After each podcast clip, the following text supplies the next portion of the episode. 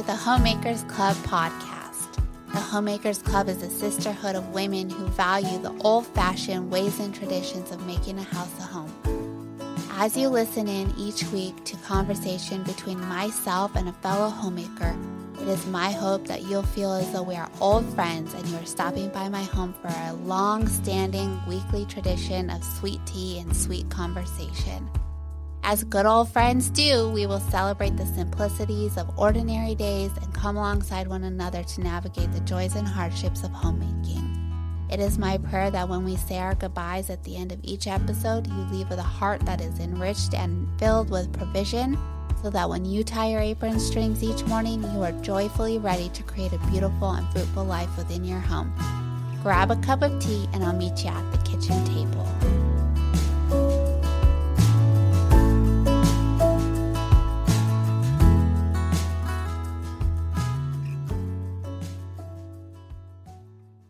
Hey everyone, welcome to the Homemakers Club podcast. Today I have Molly DeFrank, author of Digital Detox, a two week tech reset for kids. You can find her on Instagram at Molly DeFrank, where she shares tips for maintaining a healthy balance in the tech world within our homes and in our families, encouragement, and then a little behind the scenes of her being a stay at home mom and a foster mama. Molly, welcome to the podcast. I'm so grateful to have you. I'm so glad to be here. Thanks for having me, Ashley. I'm, I'd love for you to tell us a little bit about yourself and this season that you find yourself in right now within your homemaking and motherhood journey. Yeah, so I am a stay at home mom to six kids. Right now, that number changes. If you're listening, if you're a foster mom, you get that. Some, some kids you know, they come and go, but it's six for now. We have four biological kids, two who came to us through adoption through the foster care system. My husband and I met in college up in Northern California. And then we got married like a week after I graduated. And I worked while he was in law school. And I worked for several years. And then I had my first daughter and my husband actually stayed home for a little while with her while he was job searching. And I worked. So I've been a working mom. And then I had my second. I did a little bit of work from home. Um, and then I quit my job shortly thereafter to stay home full time. I knew that was the ultimate goal. I wanted to be home with my kids. My mom stayed home with us. And it just made all the difference to me that the presence of a mother in the home, it's just so calming and the feeling of security. So I knew I wanted that for my own kids. So, yeah, with two kids, they were within 15 months apart. So that was that season, man, that was the hardest season of motherhood for me. So if you're listening and you're thinking six kids, that's nuts. For me, I hope you feel encouraged that two kids 15 months apart was the hardest season in motherhood. It was such a huge adjustment. And I think once once I could do that, you know, what's the third? So we had a third in about, I think we had three kids in about three years, and then a fourth about two years later. So we knew we wanted to foster at some point. We knew the need was high. And for my husband and I, our faith is really important to us. And so, you know, we knew that part of God's calling on us is to care for orphans. And we didn't know exactly what that would look like, but we kind of started knocking on doors and and foster care was one that that opened up for us. So we've seen lots of kids come and go in our home. And yeah, I've stayed home. We live in Central California. It's a wonderful place to raise a family. I love where we live. But yeah, I love staying home with my kids. It's just, I don't think there's anything like a mom to be in the home with their kid day in and day out, loving on them. And yeah, that's me.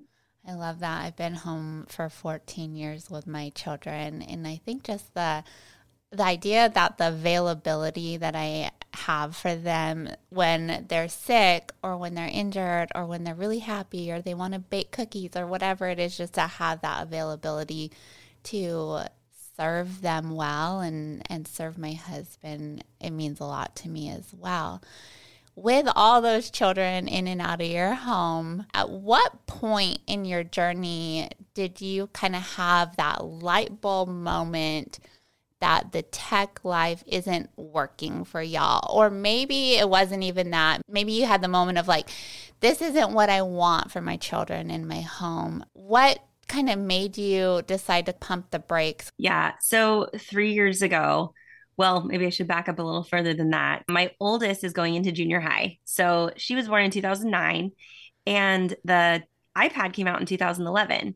And we were really early adopters of that sort of tech for kids. It seemed like a great solution if you're waiting in a restaurant, in a doctor's office waiting room. You know, it's like this digital pacifier, mm-hmm. little electronic babysitter you can hand over. I kind of thought, well, it's the same as the the technology I used when I was growing up. Like I loved playing Sonic the Hedgehog on Sega Genesis after school or Mario Brothers and all these things. And it's it was a great solution until it wasn't, until we started seeing gosh, the kids melt down after the the iPad timer dings. This was technology that was really billed to us. It was marketed as a way to get ahead, a way to get your kids to be smarter and to learn.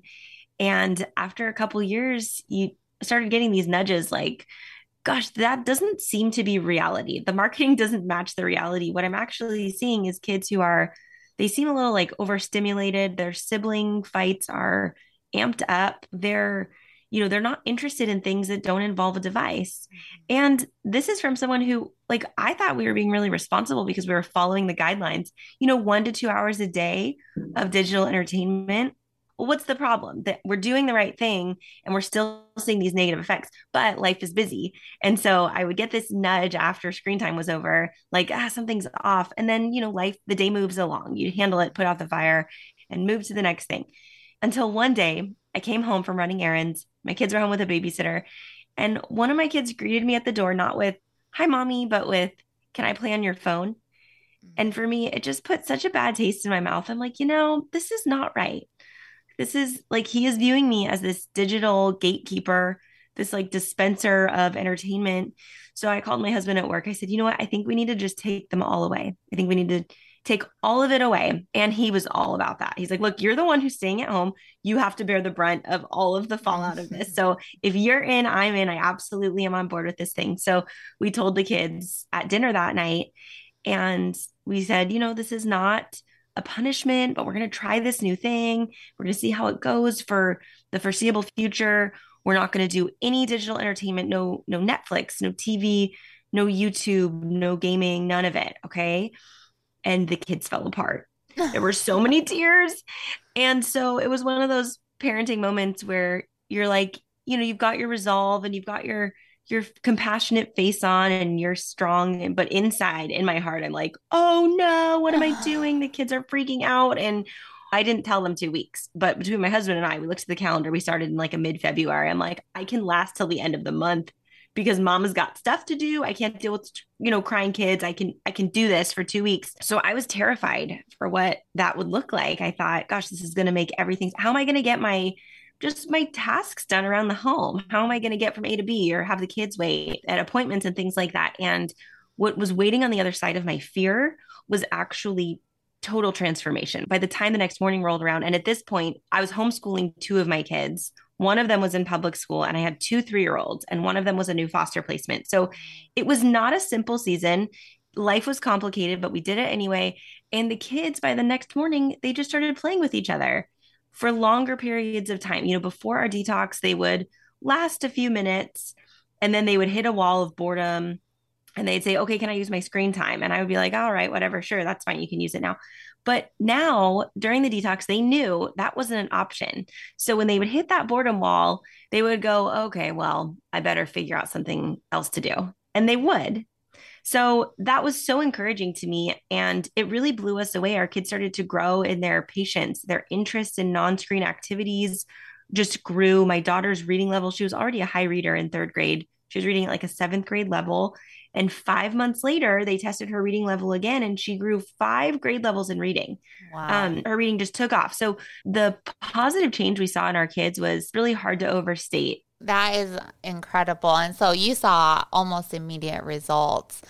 It was terrifying at dinner time. And by the next morning, they had just kind of moved on with their lives. And that, that's amazing. Yeah, absolutely. And to be sure, that's not exactly everyone's experience, mm-hmm. you know, definitely. Most families that reach out to me tell me the same thing.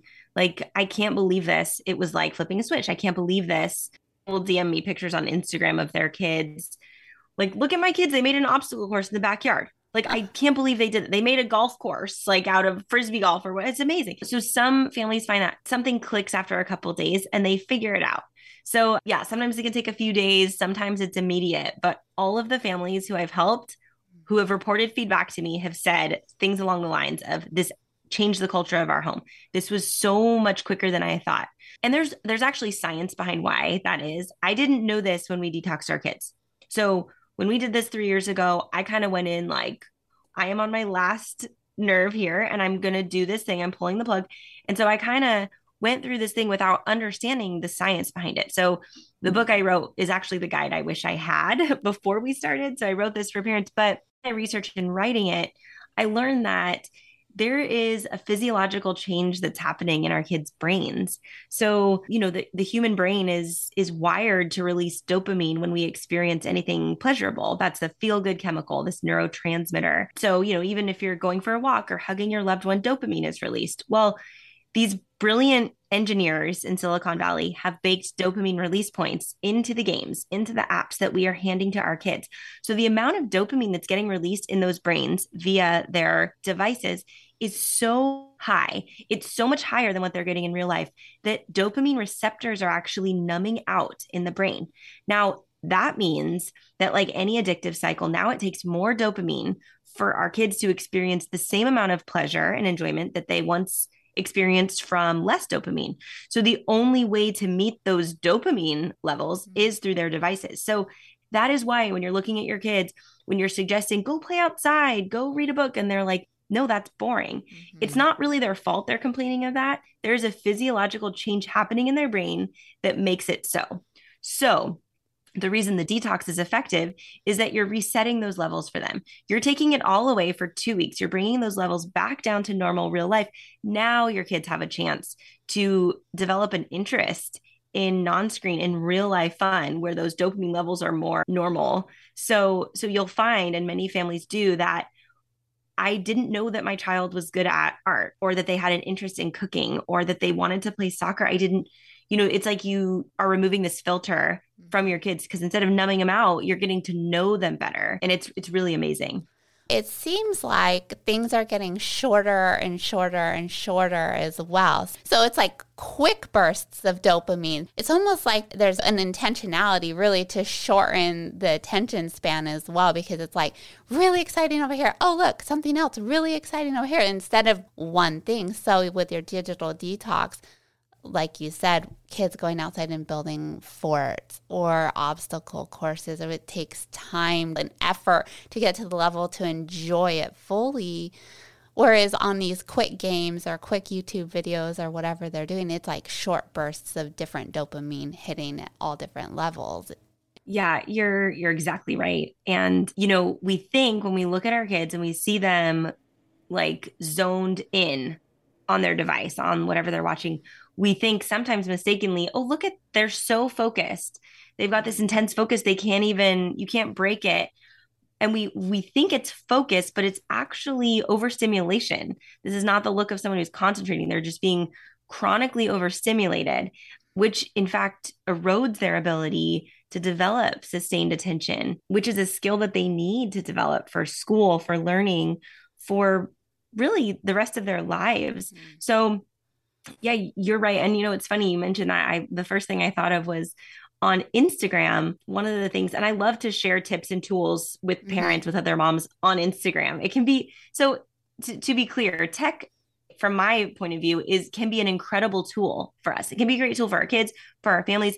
It's just a matter of putting it in its right place. Mm-hmm. So I like to use Instagram to share tools and tricks with parents. But one of the things that I had seen on there is they said, you know, when you're making reels, two seconds. You need to you need to change it up every two seconds. So something needs to happen. I'm like oh my gosh this is where we are is that people they can't hang in there long enough. And even if you watch a movie from 20 or 30 years ago you'll see your kids might have trouble mm. focusing on that because it, we've changed so much. So what a gift to give our kids when you take this break and you're helping them flex these muscles and develop these skills of slowing and bringing down those overstimulation levels, those dopamine levels, and giving them the the gift of how to sustain focus. You think about what they're doing in school. What they're covering sometimes can be kind of boring. Mm-hmm. That's life. And so a feasible solution to boredom in the real world is not digital entertainment all the time. And yet we're raising a whole generation of kids like,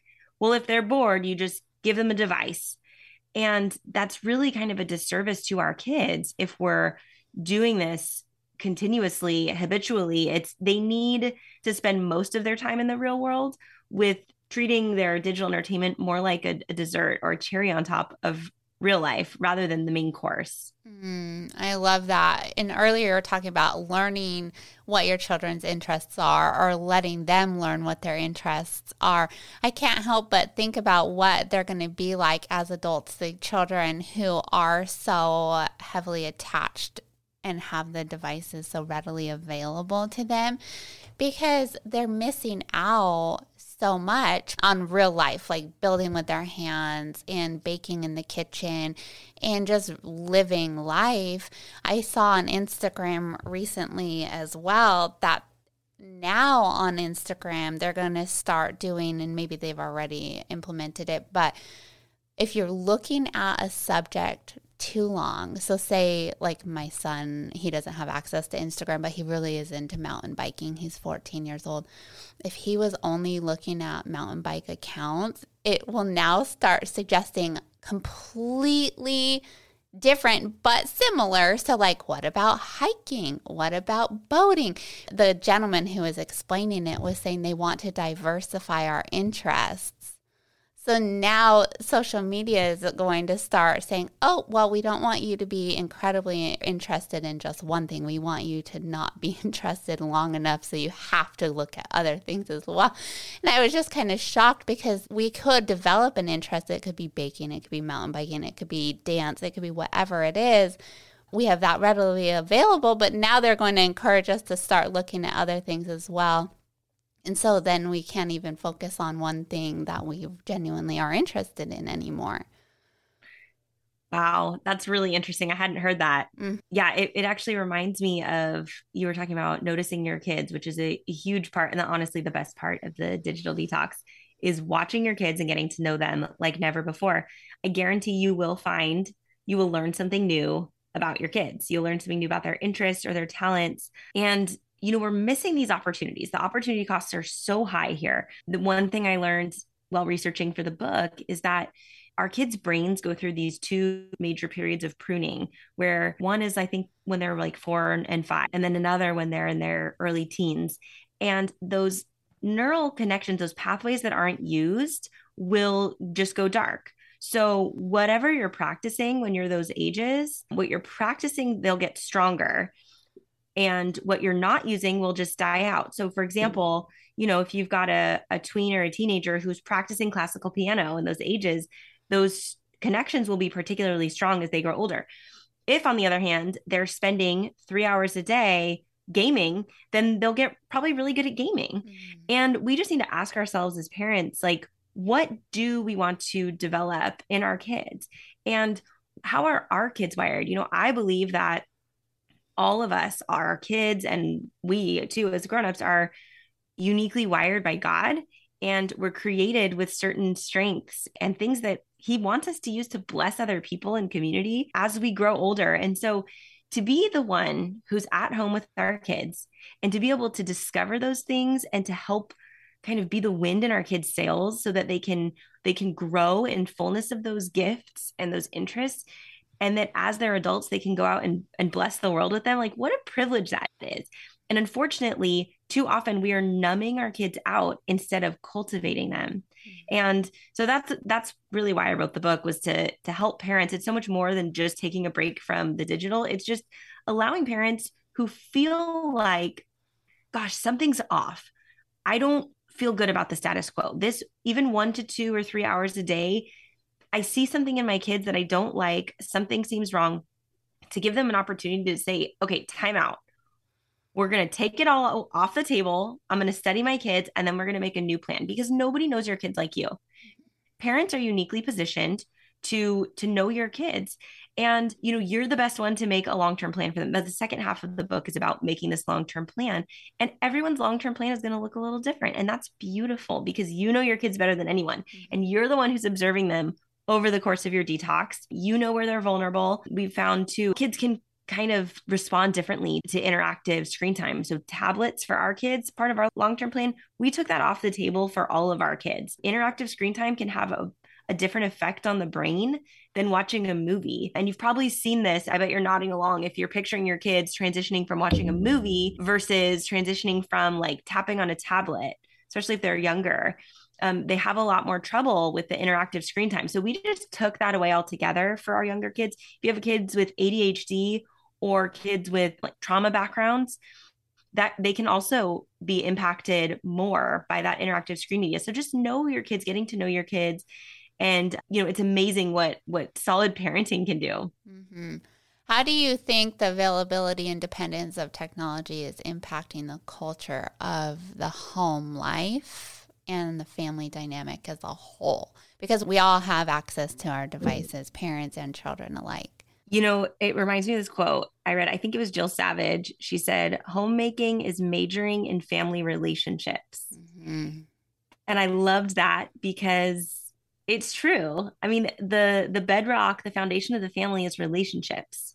Mm-hmm. And all of these devices and our obsession with them, our inability to put them down is eroding our relationships. So, you know, if it's not our kids staring at a device, it's mom and dad for me as a person of faith, I think about God telling his people how they should parent their kids. And he gives so much freedom here in styles of parenting. But one of the things he said is train your kids up and talk about me when you're going along the road, when you're laying down, when you're getting up. And we're living in a culture where all of those moments, all those in between times, they're all filled with a device. They're filling every single moment that historically families have used to connect those little pockets of boredom, they're not there anymore because we're filling them up. So when you take them away, you're actually giving yourself and your home and your kids an opportunity, pocket moments to connect with each other. And one of the best things we found was that when all of the digital entertainment was off the table completely during our detox, the kids would fill the kitchen. You know, when I was mm-hmm. making dinner, they would come into the kitchen and you know, there's a wrestle there for mom because that's for me, that's when I like to listen to my podcasts. Yeah. that's what I like. I like to chop and listen. But when the kids show up, it's like, okay, I'm going to take a minute. I'm going to focus on the long term here. I'm going to put it down and we're going to use this as an opportunity to chit chat and the kids are you know trying out a joke they heard at school. They're they're unloading kind of a burden that's been on their heart all day. They're sharing a win that happened at school that it takes some time for those things. It takes some comfort and then a little bit of time and then they're dipping their toe in there like can I, are you a safe place to share this? And then it comes out. And we have this tremendous privilege of being the ones to receive those little tidbits of gold from our kids you know that's their that's their world to them. Sometimes it's like a thing that happens at school can seem kind of small from our mind but that's their entire world. So if they get slighted on the playground you know if a teacher said something encouraging to them that means so much. And to be the recipient of that and to help them unpack it or celebrate it or troubleshoot that that those are the building blocks of relationship. And it, those are really the golden flecks um, that we get to enjoy as homemakers as moms and unfortunately we're missing out on those because we've displaced them mm-hmm. you know and so so i find a lot of parents will share things just like that. You know I, I, connected with my kid and we found it to be so true with foster parenting. We've had these these teenagers come in and out usually for short term with the teens and they'll say things to me like gosh i didn't know that i would feel so much better spending more time hanging out than on my phone Mm. And, you know, they, we need that. As human beings, we're wired to need each other, to need relationship, to need a safe place to unpack our burdens of our hearts. And and what's interesting and ironic is that the places we're actually turning and the places a lot of these teens and these kids are turning are social media, which is the exact opposite of unconditional love. It's conditional likes. It's you know pr- project an image of yourself and hope for the best. Yeah. and then people anonymously will will dogpile and tear you down. And so for kids who are still wrestling with who am i and what's my place in the world? to have them on this in this cutthroat online world is can be so damaging for them. And the research is showing us that too that our kids mental health is we're it's an absolute epidemic of mental health for our young people. So it, this is more important really than it's ever been for parents to kind of step in there and amp up that relational aspect in our homes and in our families. And you teach so many women and families how to do that within your book. So I'd love for you to tell us what is this amazing book called Digital Detox. You went from the moment of, you know what, I'm done. We need to do something different within our homes. And then you went into full blown research mode because there is a lot of research and data and statistics that you've shared in this book. So it's not just like your experience and, and you share other people's experience as well, but there is a lot of information to learn in this. I'd love for you to kind of walk us through your book and how it's a tool for going from point A to creating a new culture within our home with longevity in mind. Definitely. Yeah. You know, I'm a total convert to this approach. Uh, we bought in early and often to digital entertainment for our kids. And what I saw in our home and through the families I've helped, it just blew my mind how much, how dramatic the changes. So I wanted to write this book as a practical guide. And yes, like you said, not so, not as much really as memoir style, but it really is practical. I wanted it to be something that busy parents like me can pick up and read in chunks at the bus stop.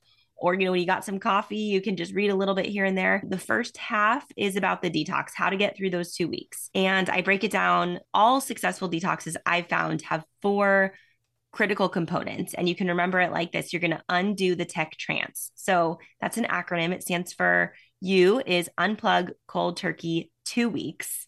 And i know that sounds scary. That's the scariest thing to wrap your head around because we all rely on it so much for our kids but it goes back to those dopamine levels. There's research behind why we do this. And that is a critical component here. So I, I, even include, you know, how to break the news to your kids. So then the second part of that is N, notice your kids like never before. You're going to observe your kids and you are going to feed those healthy, and you're even going to observe some weak spots, maybe things they need to grow in, and you're going to give them the tools they need to grow in those areas. And what a privilege it is to be the person to do that for them. The D stands for develop a list of screen free fun ideas. You're going to get in front of their boredom complaints. After you break the news to them, you're going to sit down and you're going to say, look, we've got two weeks, no screens. What are some things we can do? Let's think of some, brainstorm some ideas. And the reason for making this list is really twofold. Number one, when you're in the throes of parenting and maybe you've got a toddler or baby, maybe you're nursing, maybe someone's throwing a fit and you've got an older kid who's saying, I'm bored, you will be tempted to give in and be like, fine, just take the tablet, go, just just go. Mm-hmm. But I want to help you get in front of that. So when you make this list, you slap it up on the fridge. Now, when that perfect storm hits and your kid's saying, I'm bored, you can say, Look, there's the list. Check it out. You can pick something out on there, or you can think of something new. And then the second reason for making that list is you're showing your kids that they have what they need inside this beautiful brain and imagination to think of something, to troubleshoot their own boredom.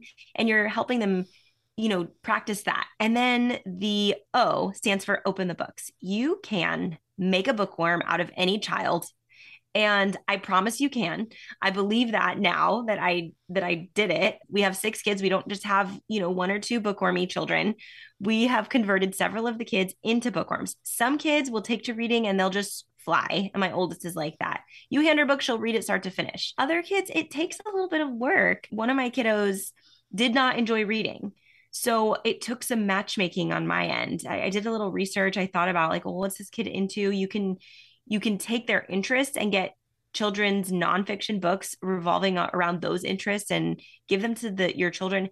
Now that kid who struggled to really find a love of reading is the bookwormiest kid in my house. Um, so and these the reason why you want to get them i'm not talking about like reading for school i'm talking about reading for pleasure and the benefits of that you i can't even we don't even have time to go over all of that but mm-hmm. it helps them develop sustained attention it helps them grow in these skills they're going to need for life. It helps develop empathy when these kids are reading about other kids in different places or putting their sh- themselves in someone else's shoes. There's just so many benefits to that. So so that's the first half of the book is very practical tips for how to get through those 2 weeks. And then the second half is cuz most families I help ours included, we enjoy digital entertainment we like technology. We don't want to banish it forever. We just want it to be working for us rather than feeling stuck and enslaved to it. Mm-hmm. So, how do we make a long term plan for our family that we can sustain our results, but also bring it back in? My dad was a, a writer, a producer for television shows. So we really have a high value on on television, on entertainment. It's just a matter of we want to create a culture where we're not binging on it all the time. So for our family, we made a posture where when we use technology to connect with each other, like watching a show together at the end of the day or a movie, when we use it to create things, looking up recipes or how to make a paper airplane, we don't even really stress about using technology in those ways. Mm-hmm. But when it comes to isolating and consuming entertainment, we took that away. We realized that was not serving our family well. So we just kind of got rid of that. And when you develop this posture, it really helps you sort and not become kind of a legalist about it. We took away interactive screen time during the school week because we found it wasn't serving us well. So my older kids get an hour of video gaming, of a, an approved video game once a week and it's only on the weekends. And that serves our family really well. Other families have different rules and that's that's fantastic. But that's essentially the book in a nutshell. And also if you order it i have some freebies for you on my website mollydefrank.com it's you know family dinner table topics. I have one for each day of your detox. They're really fun. I tried them out on my own kids. Do you also include your sample scripts with the freebie as well because i have a nine year old little girl and i have a 14 year old boy so they're on totally different levels and so playing dolls for the nine year old is fantastic. Like she's happy to not be on the screen because she still plays and she has that really active imagination. Whereas my 14 year old, he's not going to sit down and play at this point anymore. It's totally different. He'd rather be outside mountain biking or doing big things, not just Legos anymore. And so I love that you have the sample scripts on how to approach the children at different age groups because they receive it completely different, especially with such a broad spectrum of age within our home. Yeah, I'm really glad you brought that up because that is very important to parse out. I will, when I talk to parents of like tweens and teens, sometimes I get the side eye like, really how's this supposed to work? And rightfully so because you know what? A digital detox for small kids looks a lot different than one for tweens and teens. You and and that's a there's a reason behind that. You know the the relationship the parent child relationship changes. It there's a transition period that happens where when our kids are little we tell our 4 and 5 year olds go to bed at 7:30 and they go to bed and there's not really any questions asked but with our 14 year olds, we're not saying go to bed, it's 8 p.m. It's like a little different. You know, our kids get more freedom mm-hmm. as they get older, and and it should happen that way. We're kind of our role as parents are transitioning from, you know, primarily authority to to coach and mentor, and that's good. Um, so for older kids, there are a couple of things I recommend to do a little differently because the book is really geared towards parents of kids ages up to maybe 12 or 13. If your kids are a little older, I recommend two major changes. Number one is parents need to get some skin in the game here. So if you're telling your kids we're going to do this detox as a family, it's going to be great. You're you're choosing an aspect of your own tech use and you're detoxing that alongside your kids. Mm-hmm. You're showing them solidarity. You're also going to parse out to them like, hey, technology isn't evil. We know this, but there are some sticky parts of tech for all of us because of the way it's wired. So I'm just going to take like the digital candy parts and we're going to take a break, like a sugar fast. And this is kind of what we're doing.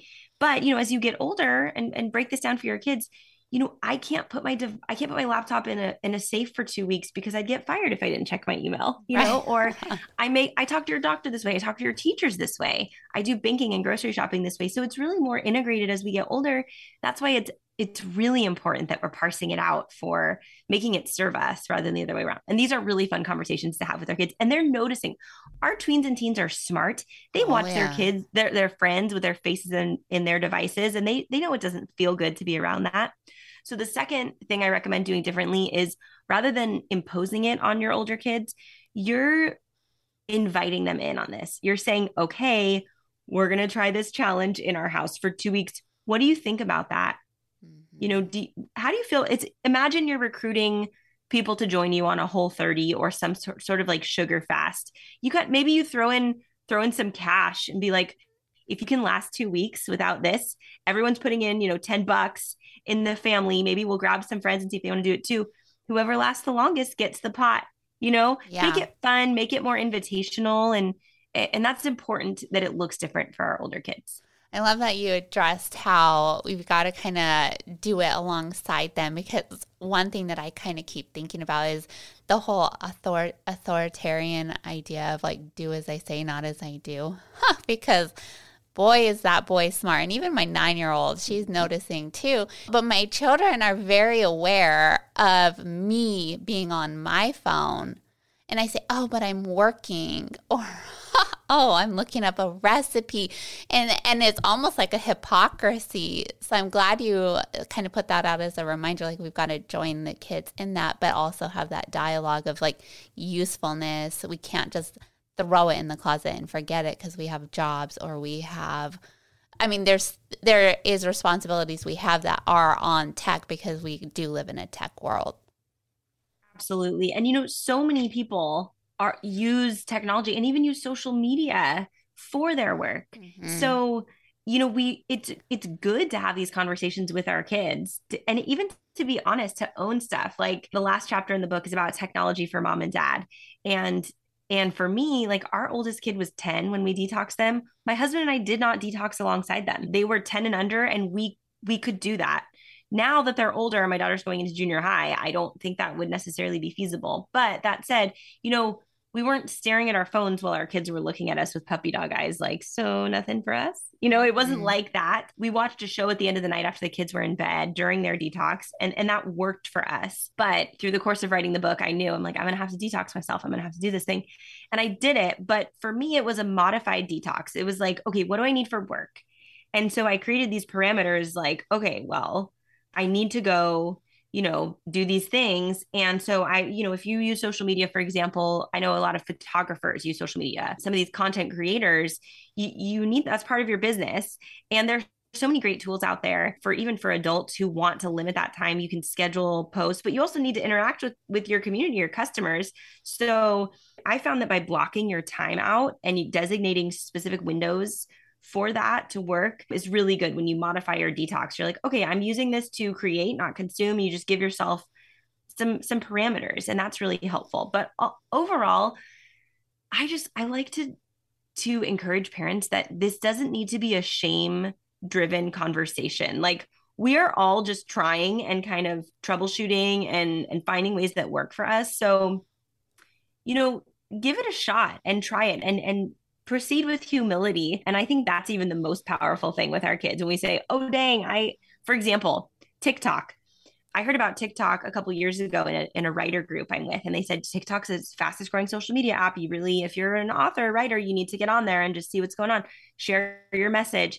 And I'm like, gosh, I don't want to get on another social media app. So I, I one night after the kids had gone to bed, I opened it up, I signed up, and I'm like, uh, literally like an hour later, I had tears of laughter, tears of there were so many funny videos, mm-hmm. tears streaming down my face. I'm like, oh my gosh, people on the internet are hilarious and they're so fun and so many relatable things. So there are things to enjoy on these apps to be sure but it's just a matter of like creating parameters that work for you and the best way we found to do that is to take two weeks a little break with none of it mm-hmm.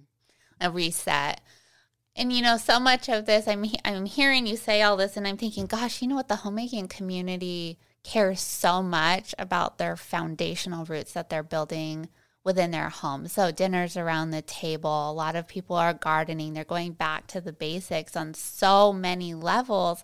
And so, I just think that this is going to bless so many homemakers to really reclaim their homes from this little big aspect that is sneaking its way into our home lives and affecting generations to come as well. I think that there's so many of us that were kind of like the first generation on our screens and we're raising children who are on their screens. Cell phones didn't come in until I was a teenager, really. And so I can't go to my parents and look to them for advice on how to help me claim my home and manage and balance with this tech world within our homes. So this is this is incredible. The book is incredible. I love it so much. Um, I did do a question box on the homemakers Instagram, and there are a few questions that kind of kept popping up that I'd like to short answers. I'll ask you a couple questions and then we'll wrap this up.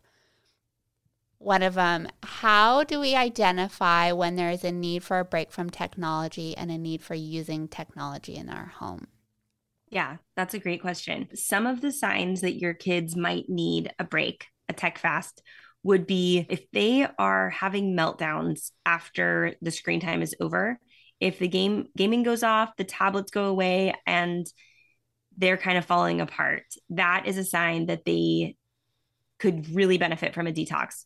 If the sibling fighting is amped up, is kind of next level. I mean, I'm the youngest of four kids. I've seen sibling fights. Mm-hmm. I remember them. but what we we saw in our kids is this was like next level. And there was a reason for that. The kids were in fight or flight mode. They had all this adrenaline. And so if you're watching your kids, you're going, gosh, this is more like WWE than it is like childhood. There's a little sign for you that it, it could be time to try it. If your kid are complaining that they're not interested in anything, if everything is boring, if it doesn't involve a device, there's a great sign, a huge sign.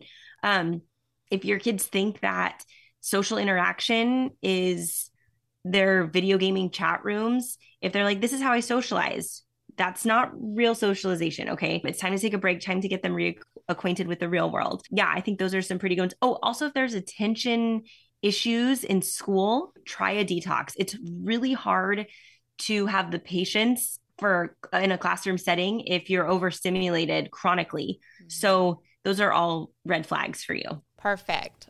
Okay, and I know you were talking about the younger mamas with the younger little, so this is r- directly for them. When it comes to having a nursing baby and other younger children in the home, often I use the TV as a distraction for the others while I'm nursing. Do you have any suggestions or an, uh, encouragement through that season? Okay, first of all, I totally feel your pain. I definitely relied on those devices during those times. So I think there are two options that you can try. Number one is get in front of this thing. If you decide you want to detox your kids, make a plan think of a couple of things toys special coloring play-doh slime whatever you want to do that only comes out during nursing. The, this is a special time that your kids get to use these treasured little boxes sensory play whatever you want it to be and try and find ways to occupy them outside of a screen for your detox okay? And then you might actually be really surprised that they can last longer in that sort of free play zone then you maybe assume that they can. So that's one option. The other one is if you're not detoxing your kids or post detox in your long term plan, you know, if you decide my kids are okay, maybe you want to get rid of the tablets, but you're like, oh, you know, a 30 minute show, that my kids aren't really negatively affected by that then just create that space and say, you know, this is the time of day. Maybe it's that witching hour or whatever. This is the time of day my kids just can't handle life well i'm nursing they'll just set the house on fire or whatever. You know then that's the that's the window that they get their show and they know that that's that's when it is. If they ask before or after that oh no that's not time not time for that. This is the only special time you get one show that's it. So yeah those are my recommendations. Okay great. How can we help tech addicted college age children who still live at home? Great question. So i recommend you know imagine like you're inviting your spouse or a peer to try something with you. Um, share a little bit of the research, ask them some questions, say, Hey, I'm reading this book, or I just listened to this podcast and I heard that, you know, that share the dopamine stuff with them, share the mental health stuff with them. The kids are so depressed and anxious these days. Young adults are. A lot of employers are saying that, wow, we're watching the first generation of kids raised on devices go out into the world they don't know how to have back and forth conversation. They they get stressed with a simple phone call. This is a huge problem for a whole generation of of kids and young adults. So so share ask them questions less in a preachy way more in like a what do you see with you and your friends? What do you think? And then share the benefits of a detox. Tell them about how it resets those levels. It can increase your joy your enjoyment of real life and ask if they'd be willing to try it, to try a challenge. You know, would you be willing to try this thing for two weeks? What do you think about that? I'm considering it. I kind of don't want to, but I really do want to. It, more of like a, you know, give them respect as a grown up if they're 18, 19, 20. Like they are making these decisions. Um, so, yeah, a, a beckoning, an invitation for them, a challenge. Perfect. What if one parent is constantly on their device for work or entertainment, and then the other parent is all about giving this a go and reclaiming their home from the tech heavy world? This is a really common question for sure, and it can be sticky. So I always recommend that it, usually it's moms who want to try it and dads who aren't so sure. Mm-hmm. And I always recommend that before you do a detox, you get on the same page. That is step one before you you go full blown detox. Don't do this without your husband. So I actually created a spousal convincer guide to, to save you save you the stress of getting in conflict about this. And really, your tone is so important in these conversations. You know, if you can come across respecting your husband and and just sharing with him some some ideas that you're learning, full of humility pointing out your own vulnerabilities rather than pointing out his, that really goes a long way. I talk about this in the last chapter too. There's a tool that uh, we use in our commute church groups, and it's draw a circle around yourself and focus on the issues of everyone within that circle. mm-hmm. So when you're sharing with your husband, you know, issues with screen time that you see, you can talk about the kids. This is what I've observed and this is what I've learned can be a result of screen time. And also I've seen in my own life this. I've seen it play out stick in stay in those zones would be helpful if you're trying to get him on board and check out that spousal convincer guide i have got one in the back of the book and then i have another one that you can have free when you buy the book you get it on my website and I'll provide the links in the podcast notes as well for that. There's two more questions. I think we can all relate to this one specifically. How do we set boundaries for ourselves for getting inspiration from social media without wasting too much time on that and uh, and then actually going and do those things. Because we can look at all this inspiration and then the days gone by and we haven't created anything beautiful or delicious yeah. or started a garden. Like we look so much for inspiration but we're not carrying that forward. So how do we find that that is such a great question. And there's so much good inspiration out there. Mm. So it can be so useful. What I like to do is create friction points for myself. So when I'm not on my device, I'll think, you know, when and where are the places that make sense for me to use it? And how much time do I want to spend on there? You know, if you go look at your settings and your screen time, which can feel like stepping on a scale right after having a yes, baby sometimes. You're like, ah, no thanks. But look at it and just think, okay, does the amount of time I'm spending on there match the amount of time I want to spend on there? And it's maybe it's gonna be different for everyone. And if the answer is no, then just take a closer look. There's no shame in just reassess. I think that's actually super admirable mm-hmm. to take a closer look and then make some make some spaces for yourself. That's what I like to do is say, okay, I'm gonna check it in the morning. Maybe, you know, these 10 or 15 minutes, just however long you want to spend. And then, you know, again in the afternoon, like before I pick up the kids from school or when I'm waiting at the bus stop, whatever it looks like for you, just create those spaces and i talk about this in the last chapter about tech for mom and dad creating those little spaces just allows you this this mental these flags to pop up when you go when you want to pull it out out of habit and then you tell yourself oh wait this isn't time for that right now. This isn't the time i've designated for that right now. Oh yeah okay. Because so many of us will just reach for our phones our apps out of habit not out of like i actually want to be doing this right now. It's just like oh this is just where i go. So you could even um, if you're detoxing yourself, you could take those apps off your phone. You know, you can reinstall them for during the pockets that you want to look at them. Just creating those little friction points and accountability is really great too. So, you know, talk with a friend if they're also like, I kind of want to spend less time on here, but I don't want to get rid of all of it altogether. What should we do? Maybe we can share with each other like how much time we've spent each week on on these apps and just knowing that you're gonna or or with your spouse. So um, you know, and that that's also bearing in mind that we don't need to have shame in this conversation. It's just making it work for us. Mm-hmm. So just making the time that you want to spend on there match the time that you are spending on there. Well, and in the time off of there, like you're saying, the children, they rebound pretty quickly. They're back into playing, they're back into creating and using their imagination. That happens to our own hearts and with our own hands in our home, like all of a sudden you have this time instead of using your hands to scroll Instagram for beautiful inspiration and community and whatever you use it for.